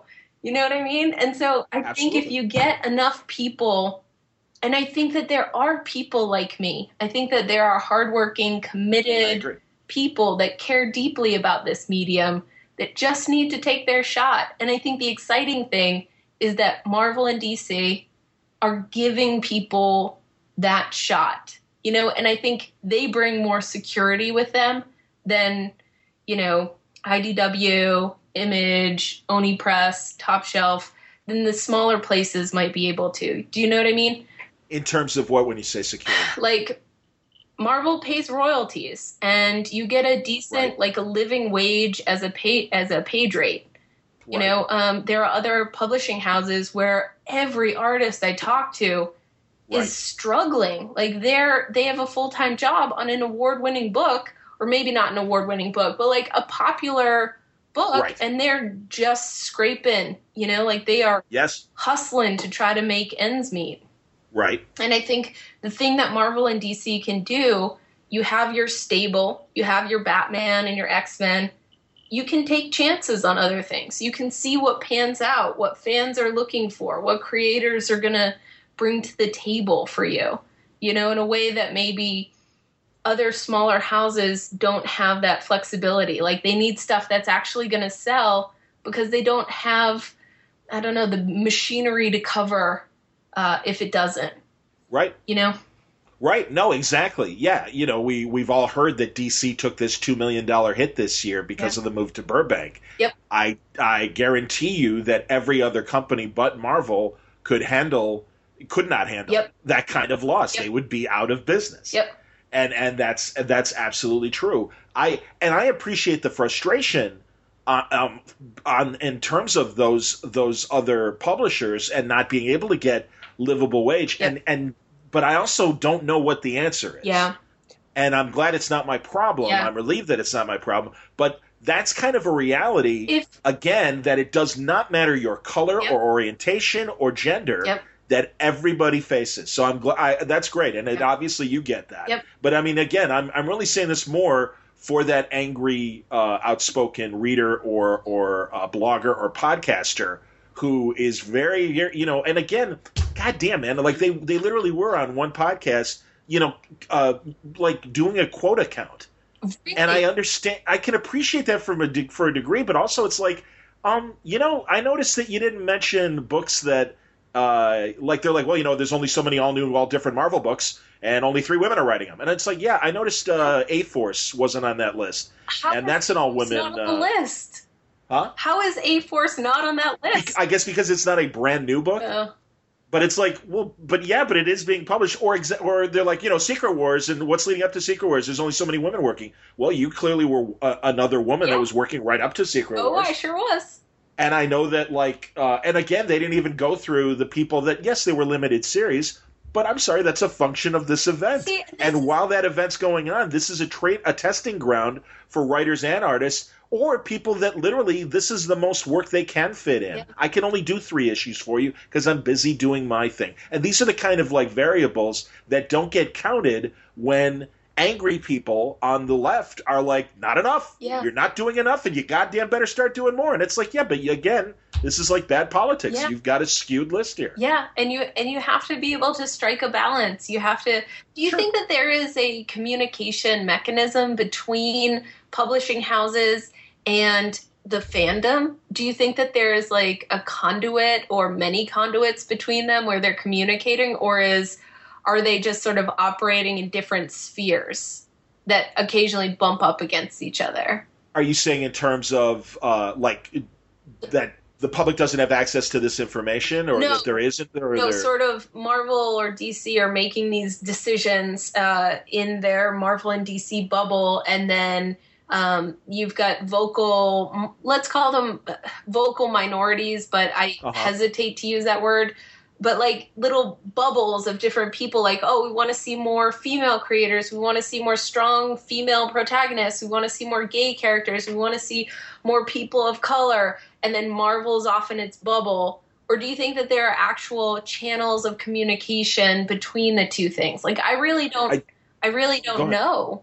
Well, I think I think the opportunity is there at conventions for them to ask those questions. Yeah. I also do think that uh, it is usually a corporation's best uh, thing to not answer directly. Yeah. Because I think sometimes it implies uh, you know, some sort of fault, uh, you know, that they bear fault uh, in some way. The the hip hop uh, variant cover, yeah, con- you know, controversy yep. in a small letter. Yep. I, am like, uh, you know, I I personally felt like Axel Alonso was being singled out in a very unfair way, and I'm like, this isn't the Axel Alonso that I've seen in action, and also like I've heard from artists of color that have told me, oh no, Axel is like constantly yeah. looking for people you know, diverse talent, but also ultimately, Marvel and DC do have the right to say, you know, you're a lovely artist, but you don't fit our scheme. Yep. I'm sorry. Yeah. You know, I mean, and for for better or for worse, it may be that they're making the wrong judgment and and you know still think a certain art style flies. I know that that's not the case at Marvel. I think Marvel's been very experimental in terms of being open to non-traditional artistic styles. I agree. Especially in the last couple of years. I agree completely. Yeah. So and uh, and, yeah, and in the case Marvel is one of their highest selling titles, right? I, I, mean, I don't have the numbers right in front of me, Which one? but it's Ms. Marvel. I think it's right. super popular, and I think it's selling gangbusters. Oh yeah. oh no, that's like one of the, art style. You're right, and you know, uh, you're 100 percent right. And again, you know, it took. Uh, I think obviously it took you know like a, a Captain Marvel to kind of open the door yeah. for a Ms. Marvel to exceed yep. what uh, what the Captain Marvel book did. Yep. And again, because of that, now we've got A Force, yeah. and now we've got Becky writing the Punisher, yeah. and we've got you know that's terrific. This is I think such that's an excellent. exciting time. Oh God, it's such an exciting time to be just a comics fan. You know, but literally, like it's li- with every decision, yep. there is that vocal, yep. like you said, policing, policing well, our uh, allies. So was, we're not enough. Yeah, you know. On a, I, I think I said this, and I, I know I said this because it was like such a I don't know, such an amazing moment in my life. We were on the Boston comic, um, queer comics panel two years ago, and okay. Joey Stern, this outspoken, fantastic uh, man, says that he, in Star Trek, there are no gay characters, right? Like it's supposed to be the future. And right. you have the future, and mankind is peaceful, more or less. And like, and all he wanted to see was one gay guy, even in the background. You don't have to make it Riker. You don't have to make it one of the main characters. It can just be like some dude in 10 forward being even over the top, even flamboyantly gay and saying like, "Oh, girl, it's time for some margaritas." Like even just give me that guy. You know that representation is so important because it, because what you're showing me is a future where i don't exist where nobody like me exists even a caricature. And that had such this a resonant uh, effect on me you know that i think about it a lot and and so I don't know. So is there? Well, I understand. I actually had a. I heard you say that on, on Yeah. off panel, and I wanted to ask what you thought of because they did have the one story, Yeah. which I think is such a great. The, and again, just like Western science fiction, I mean, we go back to Yeah. the Twilight Zone when when you couldn't talk about race in 1950s and early 1960s television. Yeah. Rod Serling and the Twilight Zone writers Yeah. found a way to cloud it in, in, in science fiction Yeah. And make you understand. And- Don't you think that there's that one Star Trek Next Generation episode where there's the uh, like one sex planet? Yes, the gender binary planet or like the Yes. gender neutral planet, and of course, Yes, it's the gender Riker. neutral planet. It's Right. Riker that goes to the planet and falls in love with this woman, but not really a woman because she's Right. gender queer. Uh, Right. She well, I decides, wonder. yeah, and she decides at the end of the episode to have essentially sexual reassignment surgery or Yes. mental, you know, like a lobotomy to make her just like everyone else. And Riker is devastated about it Yep. and I thought it was so so I actually watched that episode with Sean Murphy on his shitty little laptop. He has a terrible old laptop. Oh, he hadn't seen it. I'm going it's so terrible. I've I I've seen every Star Trek the Next Generation. I Oh, please, sometimes I'm a huge fan. Podcast about Star Trek the Next Oh, that's hey. We could we could take a Star Trek left turn. Oh my god, I love it. on. I, it is my Well, we will then, so, but go Trek Shows. Although recently I have um, started to get involved in Voyager, um, but but Are you giving it a second chance or whatever? the the pilot and the beginning were terrible for Voyager, but Next Generation, once you get past season three and a half, is great in my opinion. It got better. It did get better. Although the one thing that drove me nuts about Voyager was by like season six or seven, it's like you know we don't care. We're lost. Whatever. And it's like yeah, what, what happened like to trying to get home? It sort of started out that way. Like I cared very much, and it was such a like. If you go back and watch the two part, I think the pilot is a two part series. It's Yeah, terrible. caretaker. It might Yeah, be the slowest television ever created. it's so bad. It's so bad. No, no, there's and it turns into such a great series. Like you've got Seven of Nine, you have this whole Chakotay and and the the captain thing, like going on. You have it, it turns into a really great show. But well, all right. you now, have to. I haven't had a. it. w- Okay, well, I want to talk to you then as Yeah. a, as a female Star Trek Yeah. fan and a gay Star Trek fan, and you don't represent your gender or your orientation, but at your own point of view. Yeah, really. because because I really felt they tried way too hard to turn uh, Seven and Janeway into the female Kirk Spock kind of, yeah. you know. And I'm just like, all right, whatever. Yeah. And also the Chakotay Seven romance was like, oh, give me a break. Come on, the captain and Chakotay were the like captain and. Chakotay, the captain and Chakotay. There's that episode where they go back through time. So, um, like uh, the captain, they're the Voyager is caught in a time warp, and there's different areas of the ship go back different, Yes. essentially to different seasons. Yep. And the captain has to convince early season Chakotay, who was her enemy, that they're friends, and like, or no, Chakotay has to has to uh, convince her that they're friends, and and you know, in order to go to the next level or to like unlock, you know, the mystery of the episode.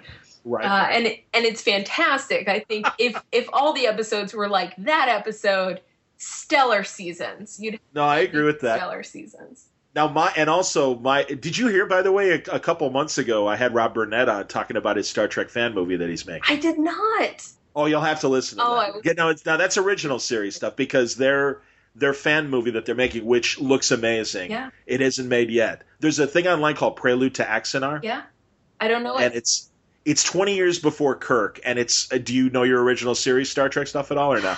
sadly, very little. Okay, well there was a there's one where Kirk's in an insane asylum planet, and there's a former starship captain that went nuts that has taken over the asylum. Yeah. And it's Captain Garth of Izar. Okay. And he talks about Captain Garth, and oh my God, we studied him at the academy. He chartered the most uncharted space and was like the greatest captain of his generation. Yeah. And it's and it's his story. That's what this fan movie that they're making. It sounds great. That sounds awesome.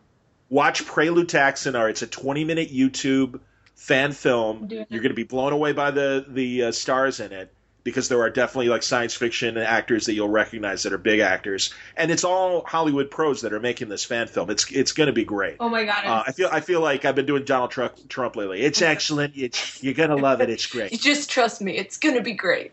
Exactly.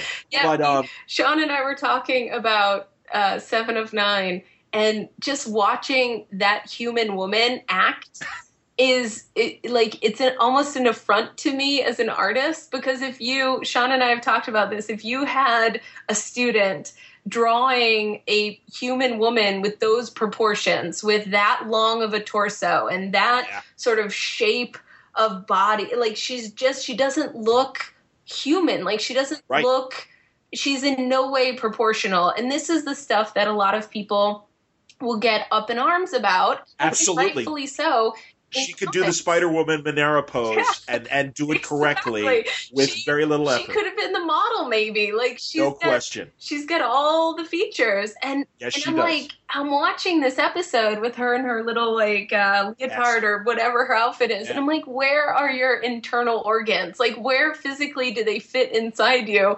Because Or that she so she must not have.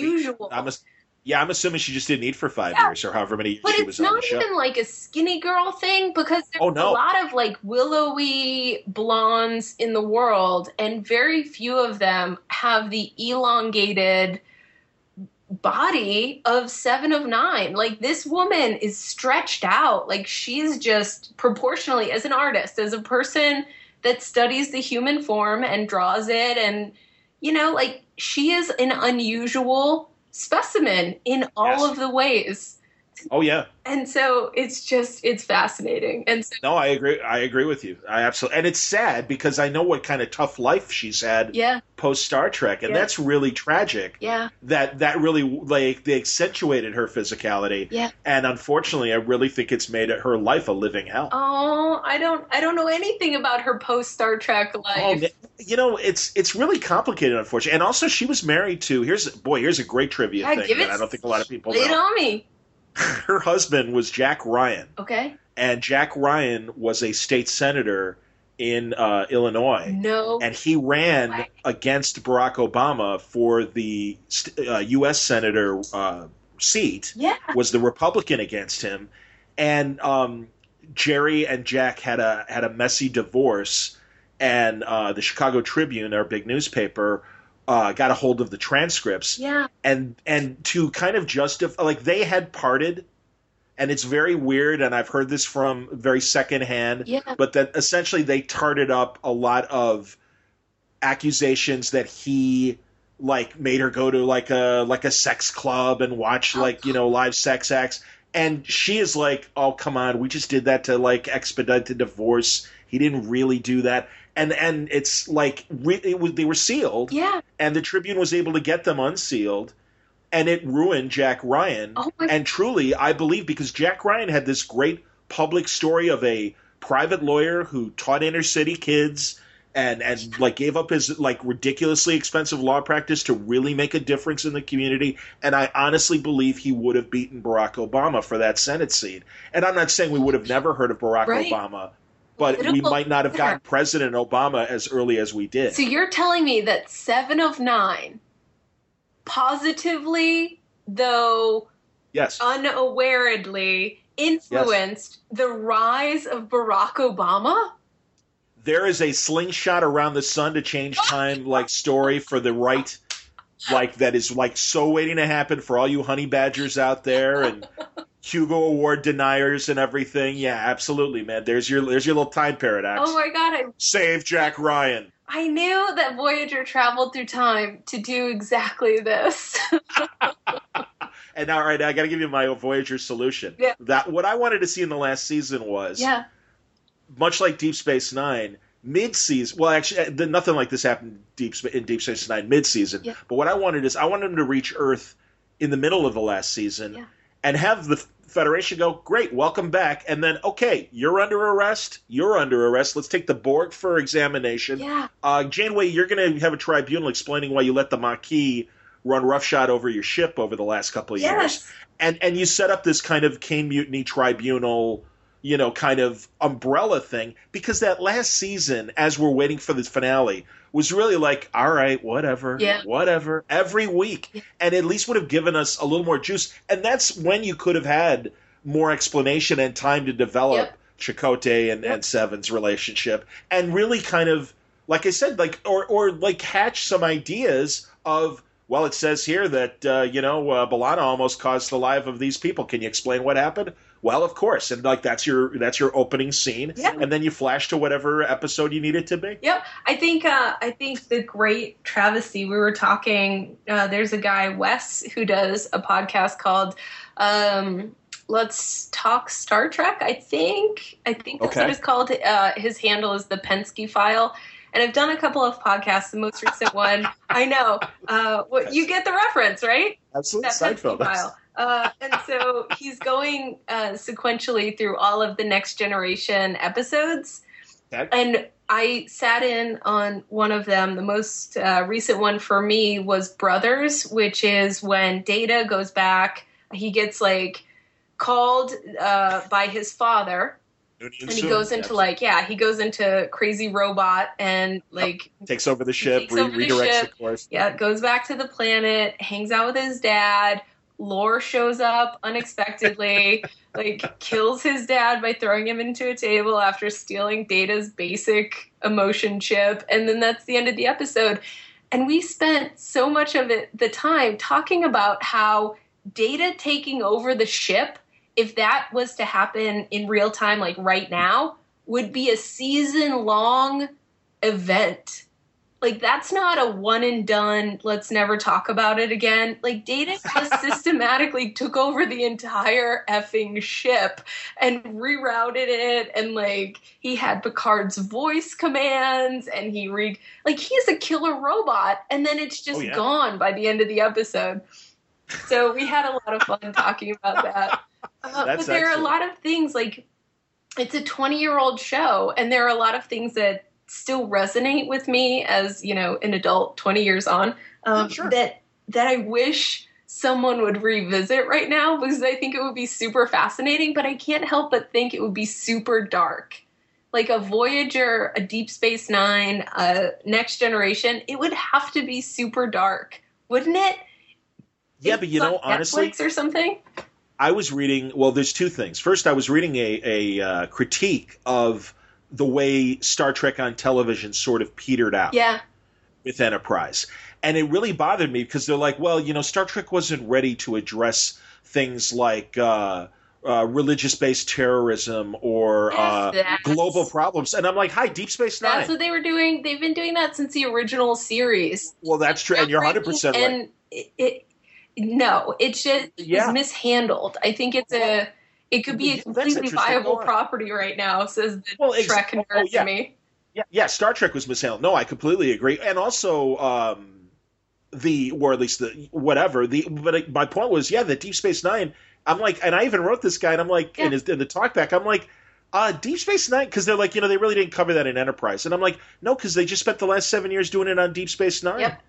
I'm like, and like I even remember during 9/11, they pulled Deep Space Nine because of the fact that it was dealing with, you know, religious terrorism and and this kind of Yep. fear of of uh, religious religious fanaticism taking over a planet and stuff. Yep. So, oh, you okay?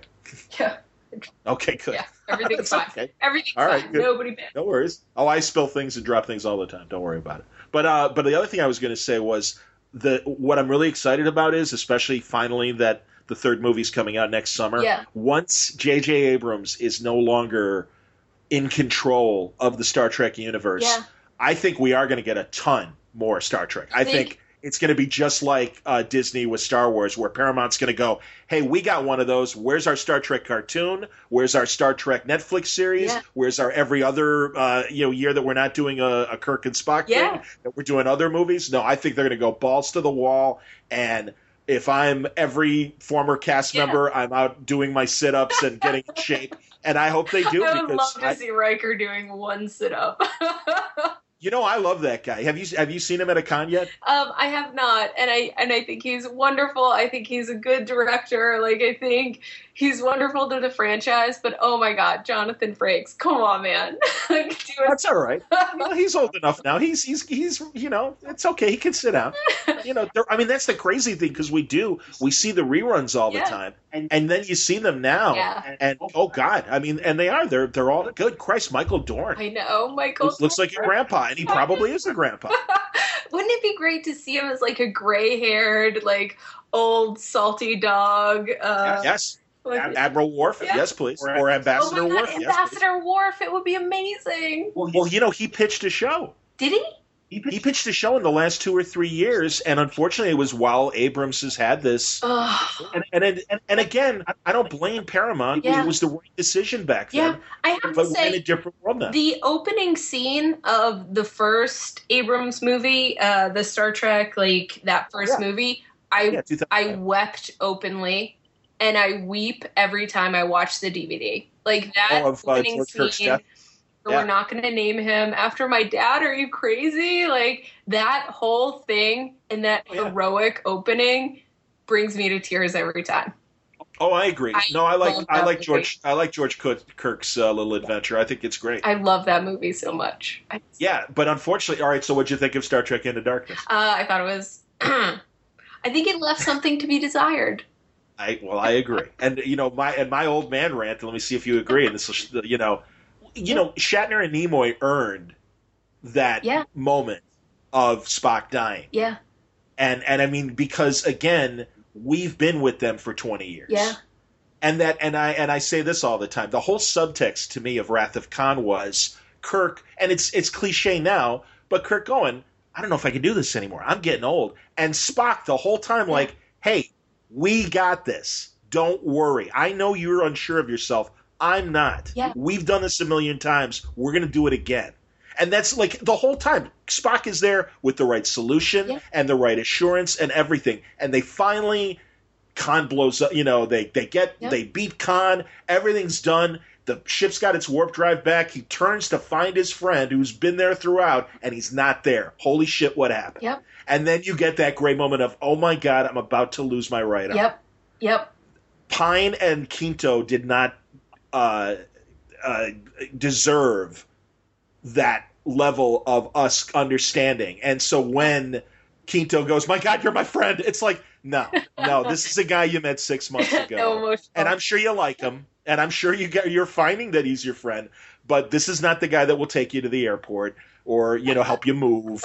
I'm sorry that you know that's that's Shatner and Nimoy. No, you I'm nice boys say- are just nice I'm gonna say you're being too codgery about it. That bromance for me with Quinto and Pine, that was like a bromance of the ages. When he gets Spock to admit that he is compromised and that the Kobayashi Maru actually means something. The fact that he cheats doesn't make him a super cheater. It makes him like, you need to be compromised. There's no unwinnable situation.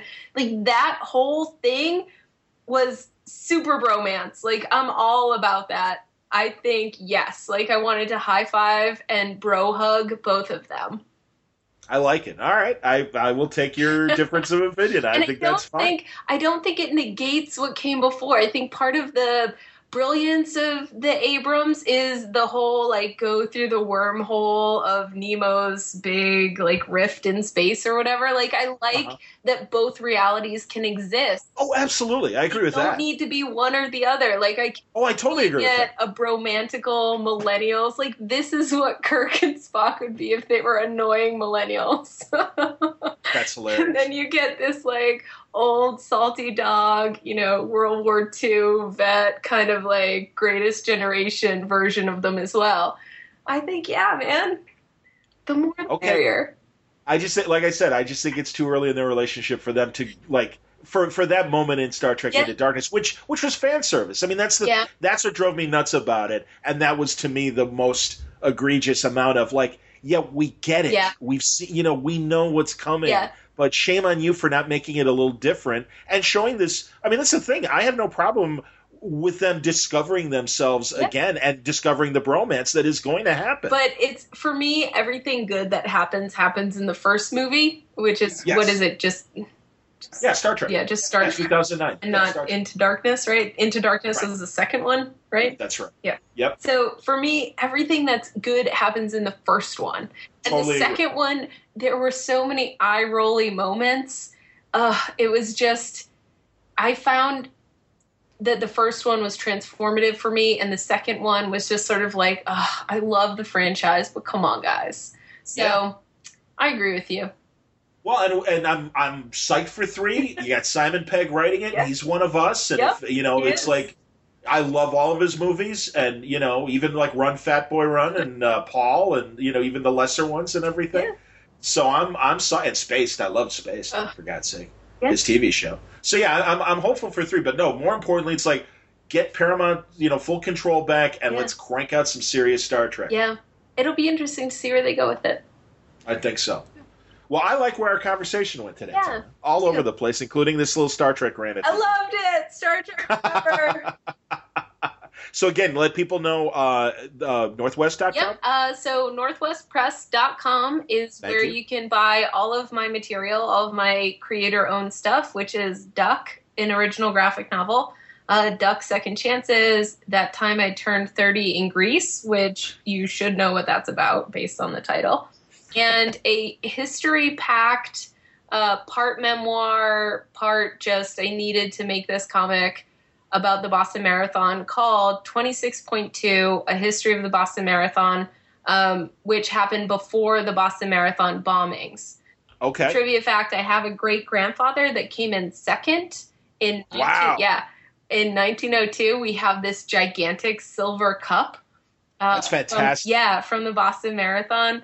Um, and so, yeah, so I have like this family connection to this race. And I went to school, to college in Boston. And so I always, I grew up watching it on TV. And I also would spectate it every year uh, when it came through in uh, in the city. And they always have a Red Sox game on, a home game during that same weekend. And so it's just like this it's spring in the city after a cold winter. Everyone's waking up. College kids are like grilling at 8 a.m. on the sidewalks, and it's amazing. So Patriots Day, right? Isn't it that what is, it's yeah, called? it's Patriots Day. The whole city shuts down um, Yeah. so that the runners can run through the city. And there's, it's just super, I don't know, fact based. I I did all of the researching myself, so I may have gotten some things wrong, but I really spent a lot of time fact checking everything, and all of the facts in the book are as true as they can be. And so, like, it goes through nine communities. And it, it, anyway, if you're interested in races or the Boston Marathon, pick it up. You won't be sorry. Uh, NorthwestPress.com. And then You know, I also did 15 some silk stuff, 15 whatever. Oh, oh, I'm saying. And then what? You did some silly stuff. You said Silk. Silk stuff. Excuse me. Yes, the silk issues for Yeah, Marvel. I did Silk number seven uh, before Secret Wars, and I'm doing Silk issues two and three, which will be out in a couple months. And then I have Duck, Third Time is the Charm, which will be out uh, this June. It should be out, I'm hoping, for Memorial Day. Um, that I'll be finished with everything by Memorial Day because that's the time that this happens. Uh, these lesbians descend on Provincetown, Massachusetts, which is like a gay mecca for this Okay. party weekend. Uh, and it always happens every year in uh, Massachusetts, at the end of Massachusetts, in a little town called Provincetown, which is super gay friendly. Uh, Okay. so for years, my friends and I would just go there and party for a weekend. And this is a sort of slice of life comic about what happens there that I'm working on right now that should be out in time for this coming Memorial Day. So it'll be out by May or June. So look for Are that. Are you doing any comic festivals or? Oh, uh, I'm going to or be in cons- Thought Bubble. Yes, I go to Thought Bubble in the UK in like two and a half weeks. So if you're in Okay, great. If you are an international listener and you want to shake hands and high five and whatever. I'll be in uh, Thought Bubble the what 13th, 14th, and 15th of November. And you mentioned on off panel that you're going to be doing a panel uh, yes. at Thought Bubble as well, right? Yes, we're doing a. Um, I don't know if it's a. It's not specifically queer comics. It's about uh, diversity in comics, but okay. more like gender diversity and that sort of thing. Um, and that's Cool. going to be on Sunday the 15th at 1. So if you guys are going to Thought Bubble, please come to that panel. It's going to be a really awesome conversation. We've got uh, Amy Reeder and Kate Leth and myself and Joe Glass, and I'm forgetting a bunch of people. Marguerite Bennett is going to be there as well. Very nice. Yeah, so it's going to be a, I think it's going to be an awesome conversation. So you don't want to miss that. Come on down. Tremendous. Well, I, I've appreciated our conversation Yeah. today. Thank This you for. so Uh, oh, it was my pleasure, truly. And and yeah, I'm really glad that you contacted me. And I no no your your art is really cool. I, I enjoyed what I saw of Duck and. Uh, Look forward to those issues of Silk, and truly, I'm I'm curious about this Boston Marathon comic. Yeah, because, check it out. uh, I yeah. Well, talk to me after. Uh, I, I, there I'll you go. I'll give some you. review copies. I'll, yeah, I'll, I'll, oh, that's nice. I'll, I'll give you a book report. Absolutely. No, thanks a lot for coming on, Tana. And uh, people need to check out your stuff. I Yeah. hope they do. Thanks so much, John. That's Tana Ford. Check out her excellent books and look forward to her run on Silk coming up uh, with issue two. Two issues of Silk coming up from Marvel Comics with uh, Tana Ford on lead art. And that'll do it for today's episode of Word Balloon. Thanks a lot for listening. Uh, John Siuntres saying uh, thank you again for uh, your continued support through Patreon. And uh, all the information and uh, subscribing to Word Balloon is uh, right there on the front page of wordballoon.com. Click on that Patreon ad, and it'll get you to the details. Questions or comments about the show, you can reach me via email, john at wordballoon.com. You can follow me on Twitter, at John Wordballoon, or on Facebook under my name, and also at the Word Balloon Network. If you listen through iTunes, do me a favor and uh, write a review and a rating for Word Balloon. Uh, I, that always helps me out in terms of the standings at iTunes and uh, lets other people know that you think this is a decent podcast. Even a bad review, doesn't matter. So, uh, whatever you feel about Word Balloon. Coming up, uh, more uh, episodes. You'll notice in November I've been releasing uh, single uh, guests and a lot more episodes, and it's because a lot of time sensitive guests are coming up. And we've also expanded beyond comic book conversation, and uh, we had Cliff Nesteroff talking about his history of stand up comedy uh, last week. Well, this week coming up, we're going to be giving you two interviews about uh, f- uh, filmmakers that made some excellent documentaries that I highly recommend. They were interesting uh, subjects to me, and given what we normally talk about here on Word Balloon with the guests, I'm sure you'll find them interesting too. So, uh, more on that on the next episode. Thanks for listening. Word Balloon is a copyright feature of Shaky Productions, copyright 2015.